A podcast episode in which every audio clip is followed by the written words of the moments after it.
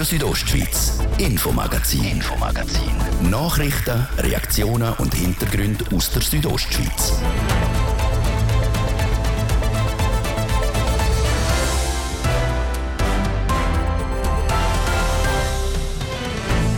Die Schweizerische Nationalbank weist vom Januar bis im September einen Verlust von mehr als 142 Milliarden Franken aus. In ihrer über 100-jährigen Geschichte ein Novum. Noch nie hat die Nationalbank so einen grossen Verlust geschrieben. Der Martin Deplatz hat mit dem Bündner Finanzdirektor Christian Rathgeber ein Interview zu diesen dunkelroten Zahlen der Nationalbank geführt. Und das Rollenbild von Frauen in der Landwirtschaft ist in Bewegung. Frauen werden immer einflussreicher in den Betrieb und auch sozial sind sie besser abgesichert als noch vor zehn Jahren. Zu dem Schluss kommt eine neue Studie vom Bundesamt für Landwirtschaft. Das Thema vom ersten Teil, heute im Infomagazin auf RSO vom Dienstag, 1. November. Im Studio ist Livio Biondini. Guten Abend miteinander. Noch nie in ihrer über 100-jährigen Geschichte hat die Schweizerische Nationalbank einen derartig grossen Verlust eingefahren. Konkret hat die Nationalbank für die Periode von Januar bis September einen Verlust von mehr als 142 Milliarden Franken ausgewiesen. Das große Minus ist eine schlechte Nachricht für den Bund und die Kantone. Sie können nicht mehr mit hohen Gewinnausschüttungen von der Nationalbank rechnen. Viele Kantone haben die Nationalbank Gelder schon eingeplant. So hat der Kanton Graubünden für nächstes Jahr im Budget mit über 60 Millionen Franken von der Nationalbank gerechnet. Mit mit so viel rechnet der Bündner Finanzdirektor nicht mehr. Der Martin Deplatzes hat mit dem Christian Ratgeber ein Interview zu diesen dunkelroten Zahlen der Nationalbank geführt. Herr Finanzdirektor, wenn man jetzt das Ergebnis angeschaut hat vom ersten Quartal und vom zweiten Quartal, überrascht das nicht wirklich, dass jetzt nochmal ein riesen Berg an Verlust dazugekommen ist? Ja, es ist ja so, dass am heutigen Tag gegenwärtig man davon muss ausgehen, dass die Nationalbank keine Ausschüttungen machen kann, zumindest basierend auf äh, der Vereinbarung, die wir mit ihr geschlossen haben. Das müssen wir zur Kenntnis nehmen. Maßgebend wird sein, wie sich die währungspolitische Situation für die Nationalbank am 31.12 von dem Jahr präsentiert, dann wissen wir, was die entsprechende Ausschüttung für das kommende Jahr wird sein. Wie gesagt, Sie sagen es, abgerechnet wird am 31. Dezember von dem Jahr, je nachdem, wie sich die internationalen Finanzmärkte noch bewegen tun, hoffentlich in die gute Richtung. Da macht schon ein kleiner, kleiner Prozentsatz etwas aus, dass die Zahlen wieder deutlich besser daherkommen. Ja, das ist genau richtig. Das ist auch äh, die Schwierigkeit, die wir hatten Ende August, Anfang September, wo wir budgetiert haben, wie die anderen Kantone und der Bund auch. Wir haben uns in den vergangenen Jahren immer stark am Bund ausgerichtet. Der Bund hat sechs Ausschüttungen budgetiert. Wir sind vorsichtiger gewesen, haben vier Ausschüttungen budgetiert. Aber auch das ist natürlich im heutigen Zeitpunkt in Frage zu stellen. Wir werden am 31.12. sehen, wie es denn effektiv ist.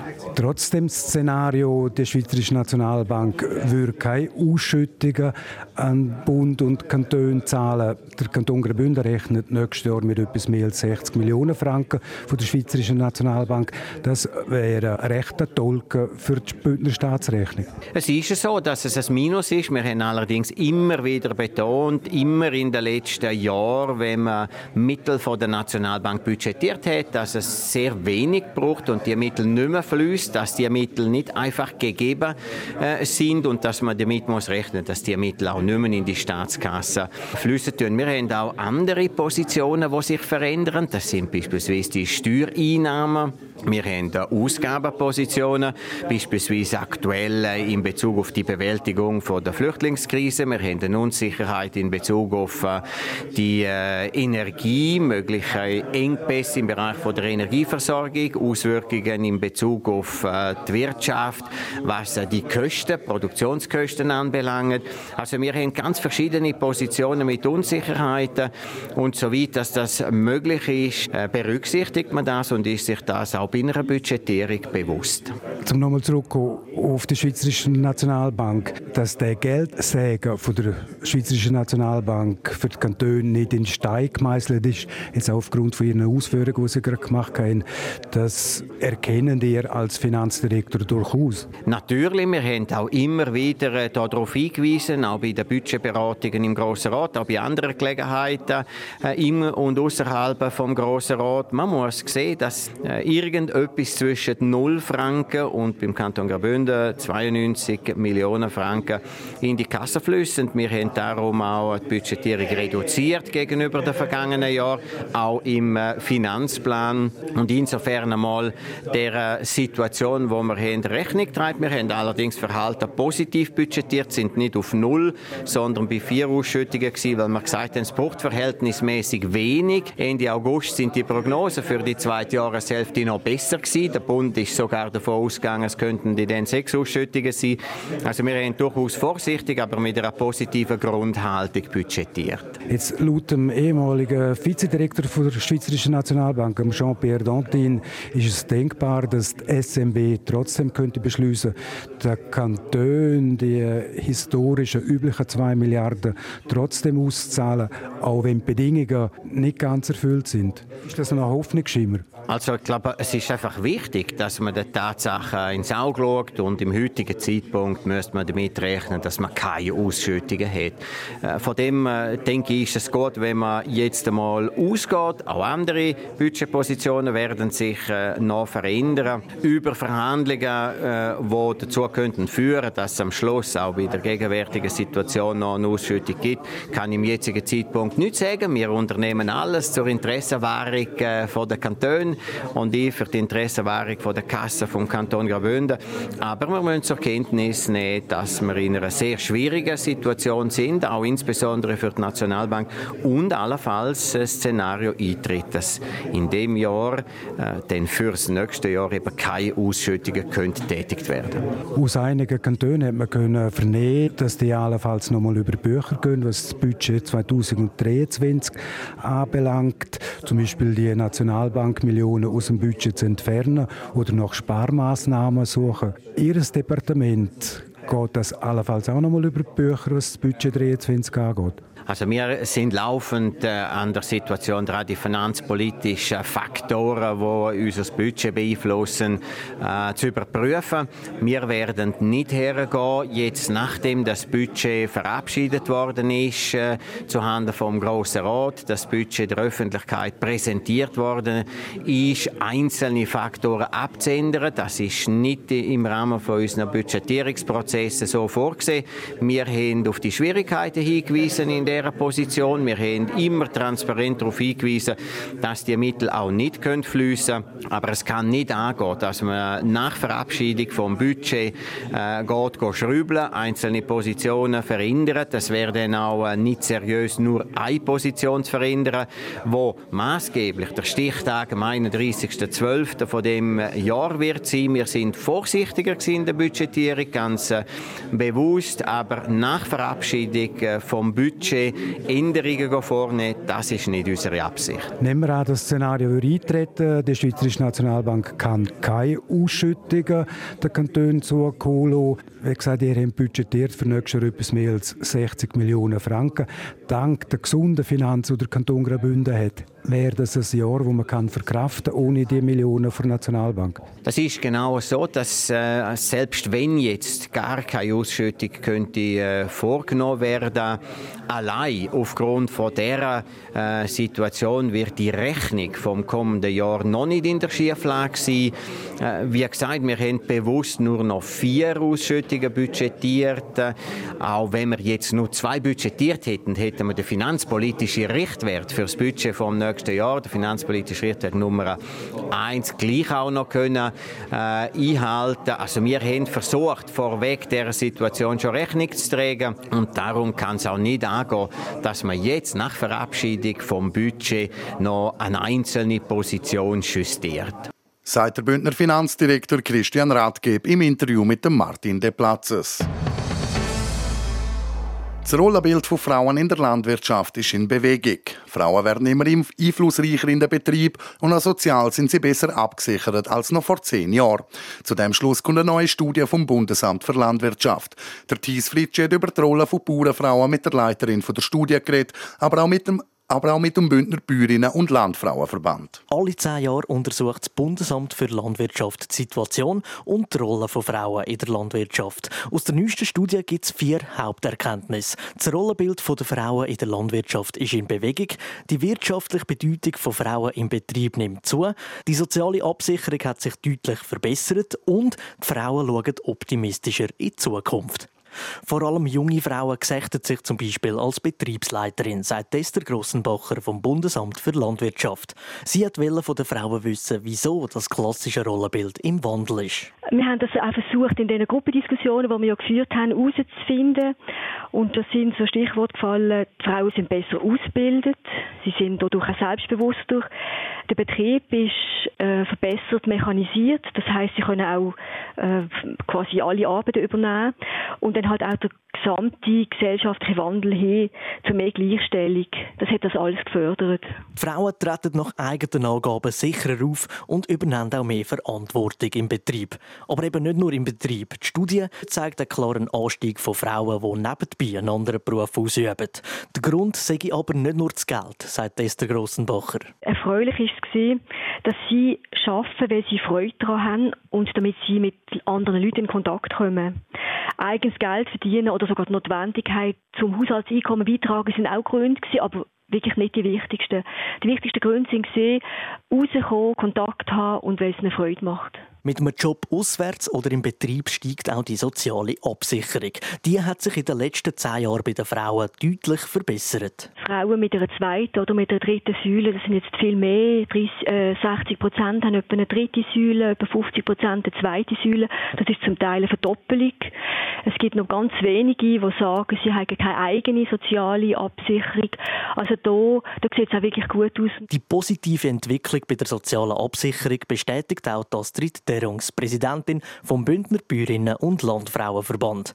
Genaue Zahlen hat sie nicht. In Abklärung mit der Versicherungsberatung vom Bündner Bauernverband kann sie aber sagen, dass man sehr zufrieden kann sein mit der Entwicklung. Graubünden ist auf einem guten Weg, wenn nicht sogar auf einem sehr guten Weg. Es ist in den letzten zehn Jahren sehr viel Aufklärungsarbeit geleistet worden zu dem Thema. Und das hängt sicher auch zusammen, weil sie können von der Mutterschaftsversicherung profitieren und da dazu müssen sie einfach den AV abrechnen, ob angestellt oder selbstständig erwerbend. Der Zeitgeist knockt auch am Rollenbild der Bündner Frauen in der Landwirtschaft. Laut der Astrid Derungs ist es vermehrt so, dass die Frauen nicht mehr nur noch die hocken und der Mann nichts im Haushalt macht. Ich denke mir vor allem, die Rolle der jüngeren Frauen hat sich sehr verbessert.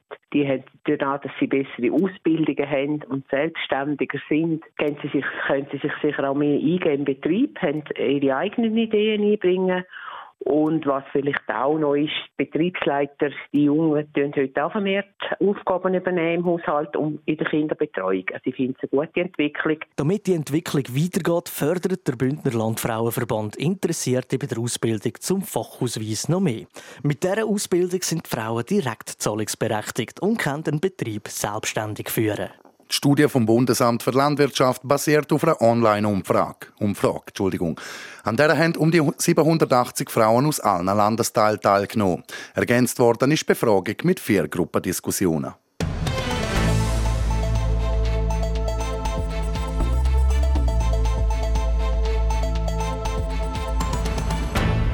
Ihr hören das Infomagazin und wir unterbrechen für das Wetter und den Verkehr. Dienstag, der 1. November. Es ist in zwei Minuten halb sechs. Das Wetter präsentiert vom Mineralbad Bon Engadina in Schkuhl. Erholung pur in der traumhaften Unterengadiner Bergwelt.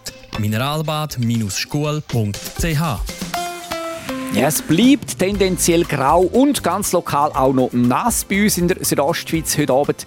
Je nach Region hat es aber auch schon recht aufgerissen. Morgen Mittwoch dann ebenfalls grundsätzlich bewölkt. Es sollte aber trocken bleiben und es gibt wieder äh, auch die ein oder andere sonnige Phase. Am sonnigsten ist es dann morgen im Süden. Die Temperaturen die ändern nicht groß im Vergleich zu heute. Auch morgen haben wir im Sarganserland rund 15 Grad. Z Bergün gibt es 11 und z Bivio 9 Grad. 0 Grad Grenze am Morgen, die steigt auf knapp 3000 Meter. Verkehr präsentiert von der Züst AG in Chur. Ihre Fachmann für Dienstleistungen im Bereich Elektrowerkzeug. züstag.ch Es braucht Geduld, sage ich euch. Geduld ist gefragt. In Langquart da haben wir stauderstockend auf der Tardisstrasse in beide Fahrtrichtungen Zeitverlust dort rund 20 Minuten. Und ebenfalls zu Landquart haben wir Stau oder stockend auf der Kantonsstraße Landquart einwärts mit einem Zeitverlust von rund 10 Minuten. Dann schauen wir auf Chur, da haben wir Stau oder stockend auf der Emserstraße statt einwärts, dann auf der Umfahrung Süd statt auswärts im Bereich Postplatz Wellstörfli auf der Masanderstraße statt auswärts. Das ein paar von diesen Straßen, die es besonders äh, klemmt aktuell in Chur. Ihr müsst, je nachdem, wo ihr unterwegs sind, in Chur, bis zu 20 Minuten Zeitverlust einrechnen. Es ist also Geduld gefragt im Moment. Ich hoffe, ihr habt sie und wir wünschen weiterhin eine gute Fahrt. Verkehr. Ich gebe zurück in die Redaktion zum Livio Biondini. Radio Südostschweiz, Infomagazin, Infomagazin. Nachrichten, Reaktionen und Hintergründe aus der Südostschweiz.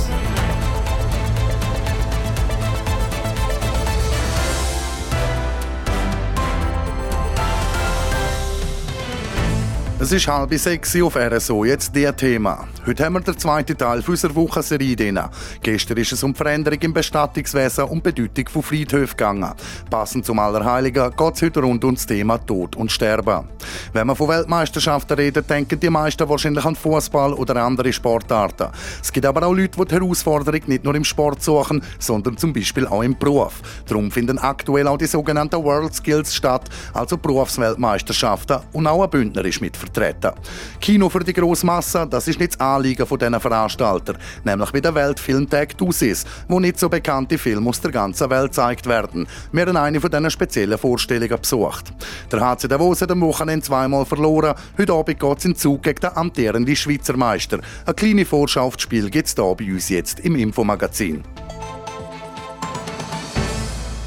Wir kommen zum zweiten Teil unserer Wochenserie. Gestern ist es um die Veränderung im Bestattungswesen und Bedeutung von Friedhöfen gegangen. Passend zum heutigen Allerheiligen geht es rund um das Thema Tod und Sterben. Heute erzählt uns die Trauerrednerin Iris Emini, was für Veränderungen in ihrem Beruf zu spüren sind. Jetzt mit der Anatina Schlegel. In der Natur, daheim im Garten oder auf einem Friedhof. An all diesen Orten ist es möglich, zum Abschied nehmen von einer geliebten Person. Die Kirche ist schon lange nicht mehr die einzige Möglichkeit. Weil viele Leute heutzutage keinen grossen Bezug mehr zur Kirche haben, wählen die immer mehr eine freie Abschiedszeremonie, sagt Iris Emini. Sie ist Traurednerin und begleitet die Zeremonie. Bei denen geht es vor allem um etwas, nämlich dass die Geschichte der Person, die verstorben ist, wirklich im Zentrum steht. Es geht nicht um Glauben, es geht nicht um Religion. Das stehen die Punkte vom Leben im Zentrum, wo ja im Nachhinein auch in der Erinnerung zentral ist.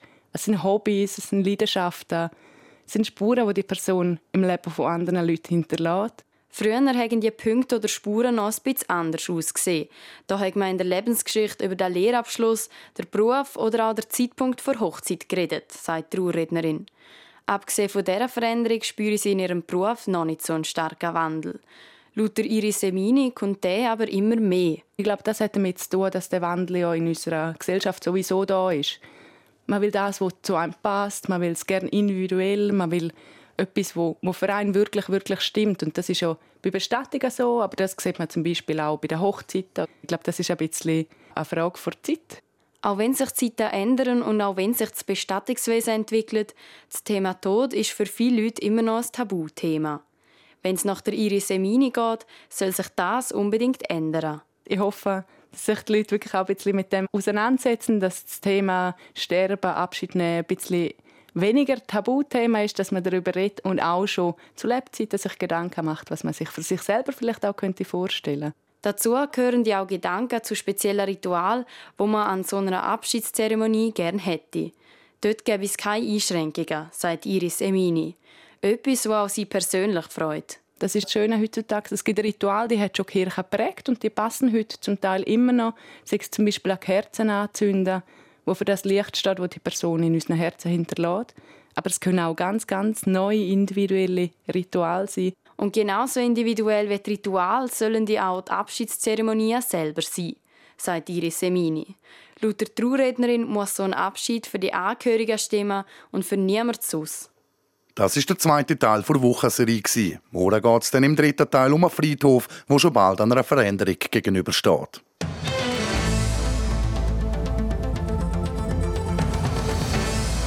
Wenn man von Weltmeisterschaften redet, denken die meisten wahrscheinlich an Fußball oder andere Sportarten. Es gibt aber auch Leute, die die Herausforderung nicht nur im Sport suchen, sondern zum Beispiel auch im Beruf. Darum finden aktuell auch die sogenannten World Skills, also Berufsweltmeisterschaften, statt. Auch Graubünden wird dort vertreten, und zwar mit dem Elektroinstallateur am Yannick Flip. Wie er sich auf den Wettkampf vorbereitet und ob er schon nervös ist, Jessica Müller hat bei ihm nachgefragt. Ursprünglich hätten die World Skills im Mai in Shanghai sollen stattfinden. Aufgrund der Corona-Pandemie sind die Berufsweltmeisterschaften aber abgesagt worden. Als Alternative findet jetzt eine bisschen abgewandelte Version statt. Das nicht nur in Shanghai, sondern in insgesamt 15 verschiedenen Ländern. Mit dabei ist Adrianik Flepp aus Sedrun. Er tritt als Elektroinstallateur an. Bei unserem Beruf haben wir so vier Module, die geprüft werden während drei Tage. Und man kann sich ein bisschen vorstellen wie eine Lehrabschlussprüfung. Einfach ein bisschen grösser, äh, schwieriger, man hat weniger Zeit. Und ja, so vom Verhältnis her kann man das etwa so sehen. Er ist der einzige Teilnehmer aus dem Kanton Graubünden. Und das ist kein Zufall. Der 23-Jährige hat nämlich vor zwei Jahren schon ein grosses Erfolgserlebnis gehabt. Im 20. habe ich äh, Skills gewonnen und das ist dann wie der Eintrittsticket um an den World Skills mitzumachen. Und in den meisten ist es eigentlich schon so, dass man sich dort qualifizieren muss und erst dann darf man dann auch an die World Skills gehen. Die World Skills haben im September gestartet und dauern insgesamt zwölf Wochen. Beim Janik Flepp geht es Ende November los und zwar in Salzburg.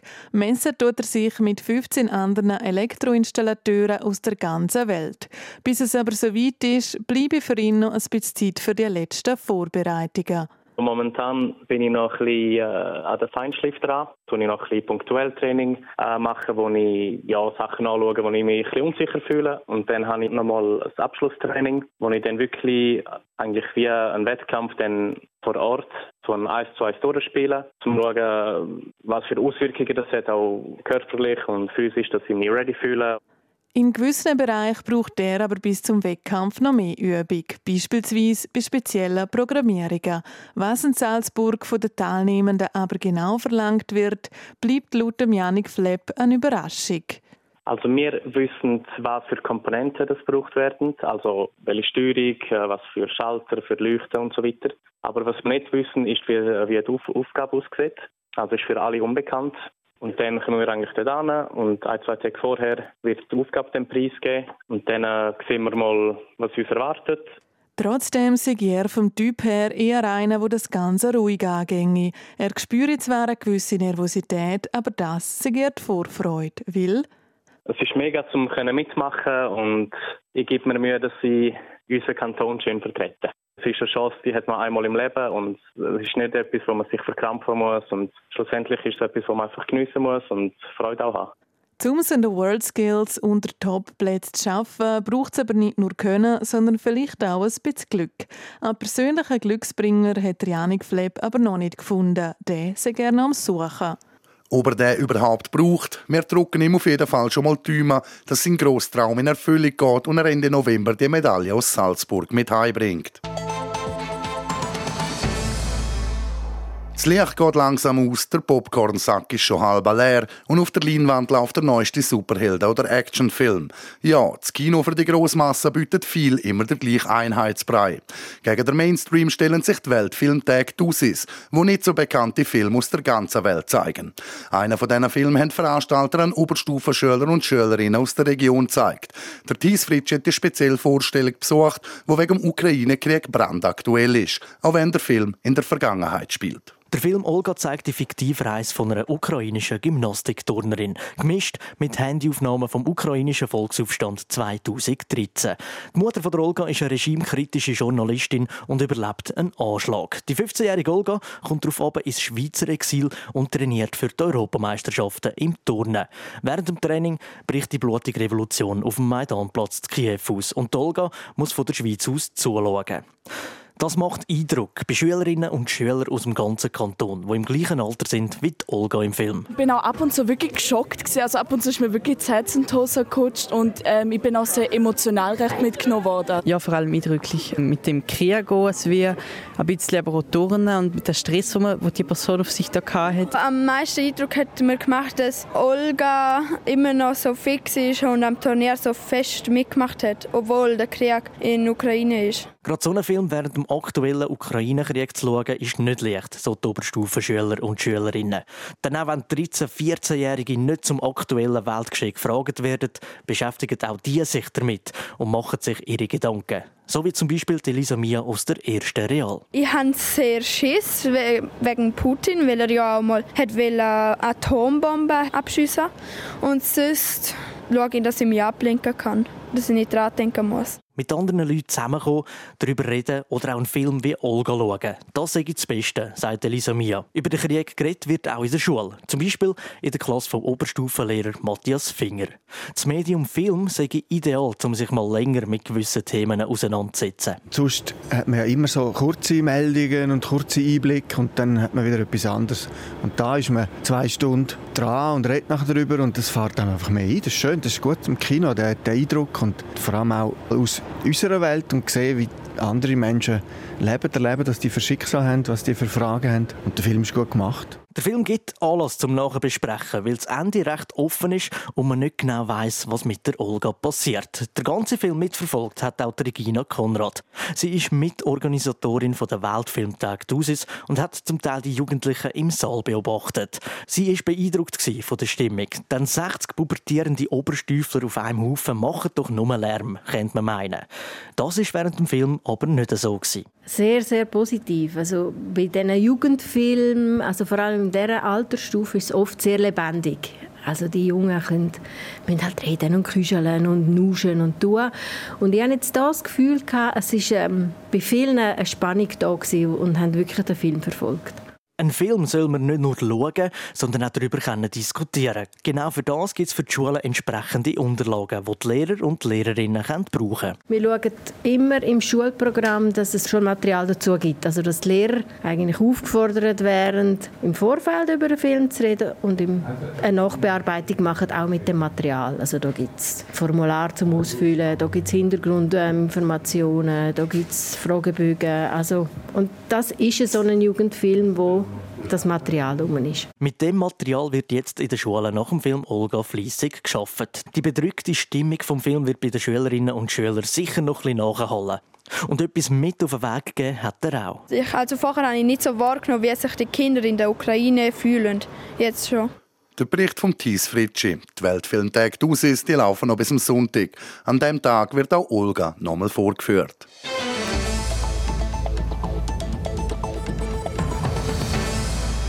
0 zu 5 daheim gegen ZSC Lions, 2 zu 5 auswärts beim ERC Klota. Der HC Davos hat das Wochenende zum Vergessen hinter sich.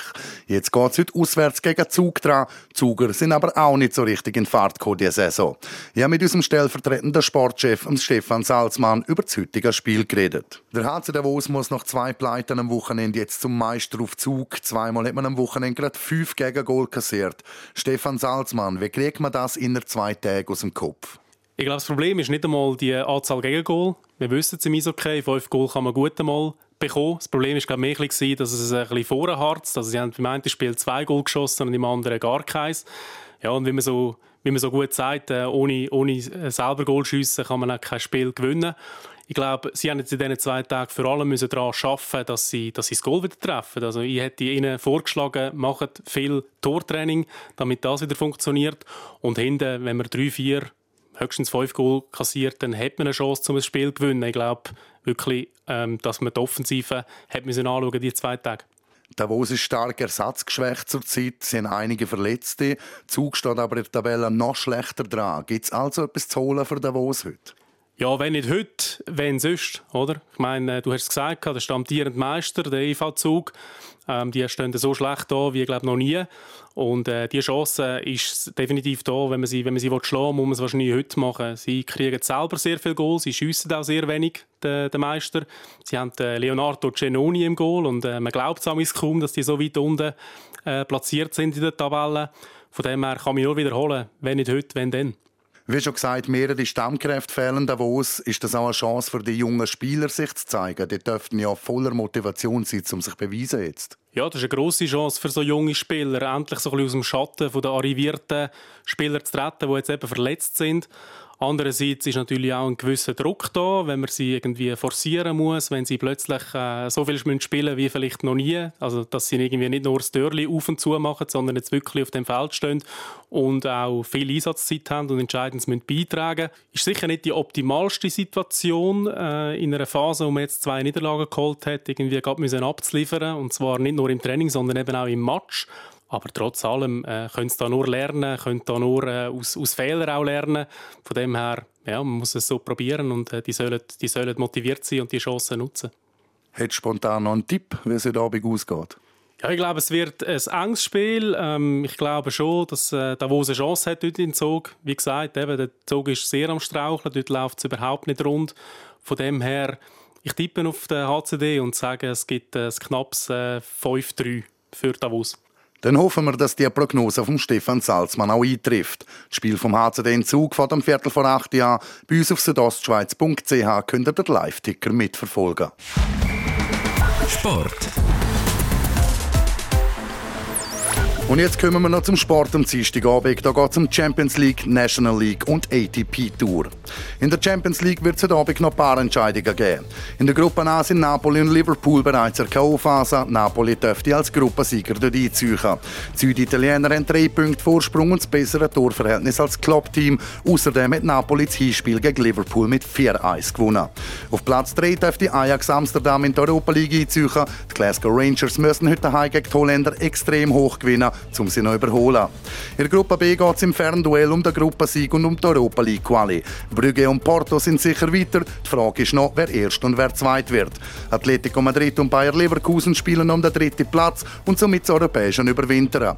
Atletico muss mit Tabellenführer Porto dran, Bayer empfängt der FC Brügge. Die Tabelle der Gruppe C wird genauso bleiben, wie sie ist. Bayern München ist als Gruppensieger in der K.O.-Phase, Inter Mailand folgt als Zweiter. Barcelona bleibt auf Platz 3 und ist somit in der Europa League. Für Viktoria Pilsen auf Platz 4 ist der Europapokal für die Saison vorbei. Die Gruppe D dürfte heute bis zur letzten Minute Hochspannung bieten. Der Tabellenführer Tottenham und der Tabellenletzte Marseille trennen gerade mal zwei Punkte. Die Engländer müssen auch genau bei den Franzosen antreten heute. Sporting Lissabon und Eintracht Frankfurt sind, mit je sieben Punkten auf Platz 2, respektive Platz 3. Frankfurt hat schlechtere Torverhältnis und müsste heute auswärts bis Sporting mit mindestens 3-0 gewinnen, zum Portugiesen überholen. Die beste Ausgangslage hat Tottenham, allerdings wäre das Team von Antonio Conte bei einer Niederlage gegen Marseille um einen gleichzeitigen Sieg von Sporting oder Frankfurt auch draussen. In der Schweizer Eishockey-Liga steht heute die 19. Runde vor Qualifikation an.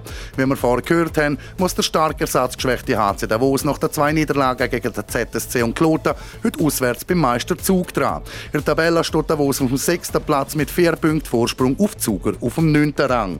Die weiteren Spiele sind Bern gegen Aschua, Biel gegen Lions, Kloten empfängt Fribourg, Lausanne muss auf Rapperswil, die STL Tigers spielen daheim gegen den Leader Genf Servet und im Tessin kommt es zum Derby bei Lugano gegen Ambri Piotta. Noch zum Tennis. Im Paris-Bercy geht das ATP-Turnier über die Bühne.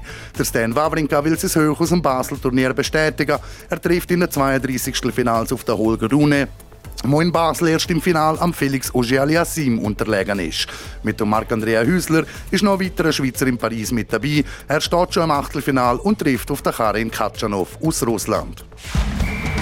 Sport. Es ist dann jetzt dann gerade zwölf Minuten vor sechs. Das wär's für heute gewesen mit dem Infomagazin auf RSO am Dienstag, 1. November. Das kann nachgelost werden im Internet auf südostschweiz.ch radio oder auch als Podcast. Das nächste Infomagazin, das gibt's morgen am Viertel ab fünf hier auf Radio Südostschweiz. Aus dem Studio verabschiedet sich der Livio Biondini. Schönen Abend miteinander. Radio Südostschweiz, Infomagazin, Infomagazin. Nachrichten, Reaktionen und Hintergründe aus der Südostschweiz.